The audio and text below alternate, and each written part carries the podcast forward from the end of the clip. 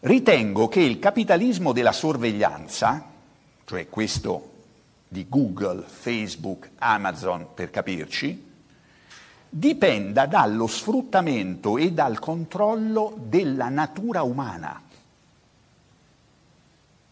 Cioè, se il capitalismo industriale sfruttava le foreste, continua a farlo, no? i giacimenti di petrolio, eh, gli oceani, eccetera, devastandoli spesso, questo nuovo capitalismo sfrutta la tua vita, cioè la sua ricchezza la prende dai dati che tu stesso dai sulla tua esistenza e non lo sai.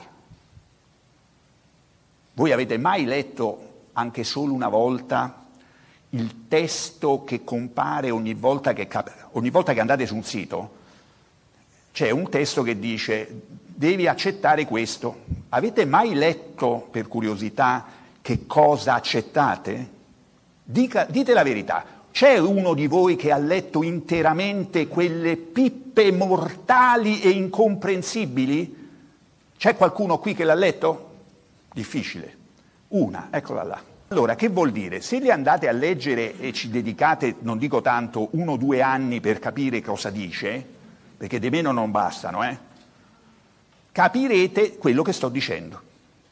Cioè capirete che tutti i dati che loro raccolgono e che voi non avete nemmeno idea di quali siano, voi accettate per esempio, con, con, con, con i nuovi aggiornamenti di Google Chrome, che si possa attivare automaticamente la vostra tele- webcam. Lo sapevate questo? Che lo accettate? No, ma lo fate parte. Ci sono dei sistemi che ascoltano, memorizzano, decodificano le nostre voci. Ne fanno dati che vengono venduti. Ci sono studi già da decenni che individuano dalla reazione facciale delle vostre facce a determinati video tutta una serie di informazioni. Capite? Questo vuole dire la Zuboff quando dice che questo capitalismo sfrutta la natura umana, sfrutta la natura umana, sfrutta i tuoi sentimenti, quelli gli interessano con quello che viene chiamato Internet delle cose, che sarebbe questo grande bel futuro che ci vogliono organizzare, tutto sarà connesso, cioè trarranno informazioni da quello che hai nel frigorifero. Il frigorifero potrebbe non aprirsi perché sa che tu hai la pressione alta, perché è tutto collegato. Dice tu hai la pressione alta, non si apre il frigorifero. Non hai pagato l'assicurazione, non parte la macchina. Non ti sei vaccinato? Non vai a scuola, non voti. Questa è la direzione, cari ragazzi. Capite che è un ultimatum? Capite che è un ultimatum? Capite che è un ultimatum perché la gente manco lo sa.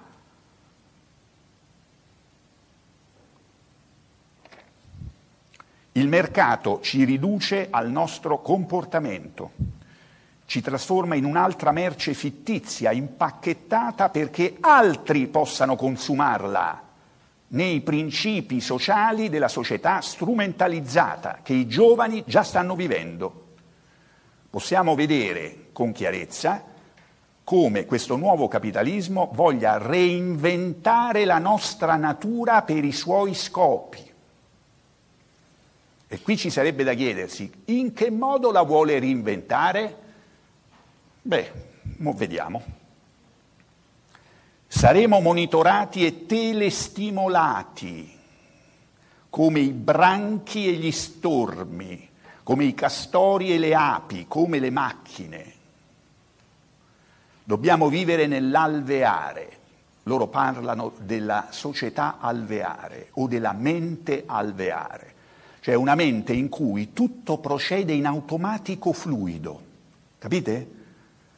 perché tutto è connesso ed è guidato da intelligenze artificiali che sono meglio di noi. Lo, lo, lo, lo teorizzano, Pentland, che è un grande teorico, lo teorizzano chiaramente, dicono e hanno le loro ragioni, attenti, attenti, attenti, perché c'è sempre una buona ragione. Ti dicono, per esempio, le automobili senza guidatore creeranno molti meno incidenti, perché le macchine imparano da tutte le macchine. Capisci? Quindi una macchina apprende da tutti gli errori di tutte le macchine, mentre tu, poverino, se te va bene impari qualche cosa dai tuoi incidenti. Quindi l'automobile senza guidatore funzionerà sicuramente meglio, ci avrai meno problemi, meno incidenti, meno morti. Vuoi avere più morti? Vuoi pagare un'assicurazione più alta? E allora non rompere. Fai guidare la tua macchina da una macchina che la guida meglio di te. Non rompere. L'umano sbaglia, sbaglia. Guardate, Skinner ha teorizzato queste cose. Dietro tutto ciò, ecco perché la Zuboff è un capolavoro, su 600 pagine, io ci ho messo 8 mesi per studiarlo e diciamo che io ho una certa capacità di studio. Ma è stato un grande apprendimento perché lei da brava americana di origine russa, ogni cosa che dice te la sostiene con dati, testi, eh, citazioni precise, quindi non c'è da sbagliarsi. Dobbiamo vivere nell'alveare, ma l'alveare che ci aspetta non è naturale, non è l'alveare delle api, l'hanno fatto gli uomini e non l'hanno fatto uomini buoni, non l'hanno fatto perché vogliono che noi stiamo meglio, l'hanno fatto perché vogliono fare più soldi. È un capitalismo, lo scopo è il profitto. Questo è lo scopo. E noi siamo la materia prima, come era materia prima per la civiltà industriale una foresta. Che poi quella foresta fosse distrutta, l'Amazzonia, producendo effetti catastrofici che ancora paghiamo, questo non gliene frega niente. L'ha fatto il capitalismo della sorveglianza. I giovani dei quali abbiamo parlato sono gli spiriti del Natale futuro. Vivono al confine di una nuova forma di potere che dichiara la fine del futuro umano. Il futuro umano è incerto. Questo sistema invece è sicuro.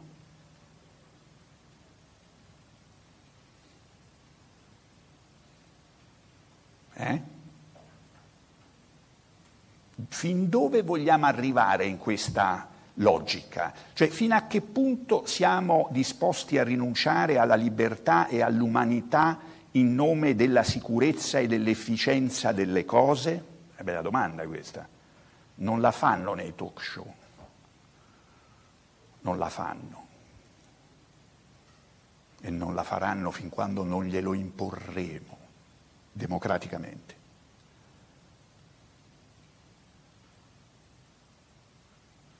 Vivono al confine di una nuova forma che dichiara la fine del futuro umano con la sua obsoleta fedeltà agli individui, alla democrazia.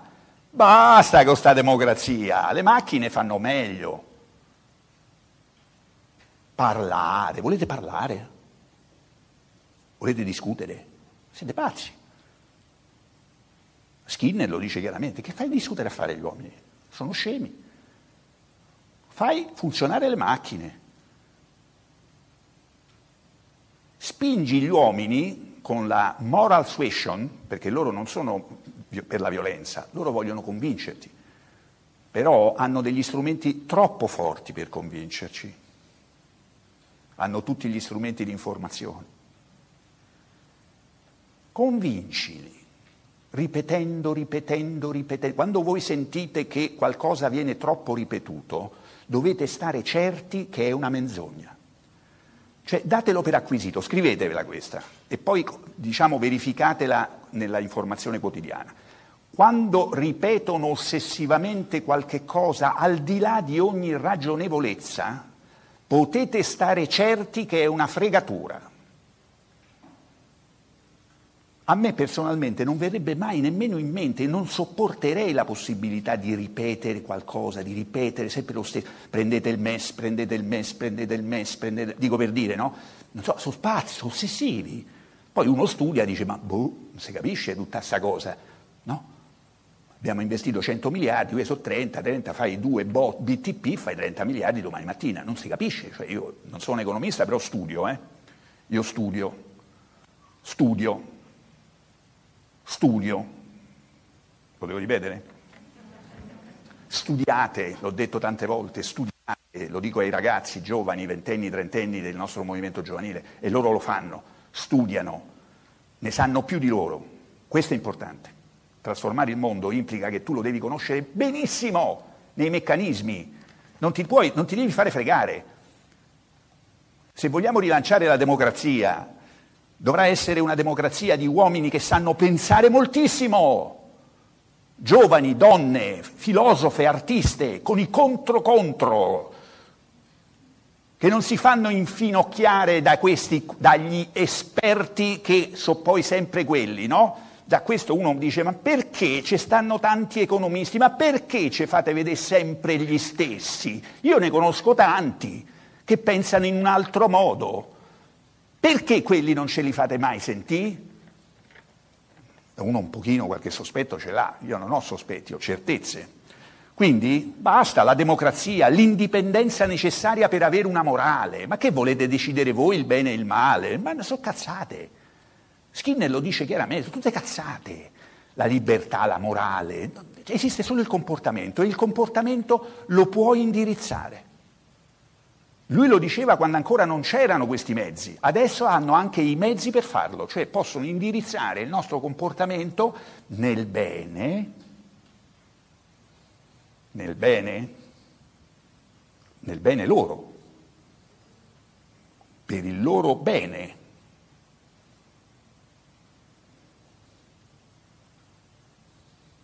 Ma il nostro? Se ci sveglieremo dal nostro sonno mentale, dalla nostra distrazione e dalla nostra rassegnazione, forse siamo ancora in tempo per cambiare il corso del futuro, dice Shoshana.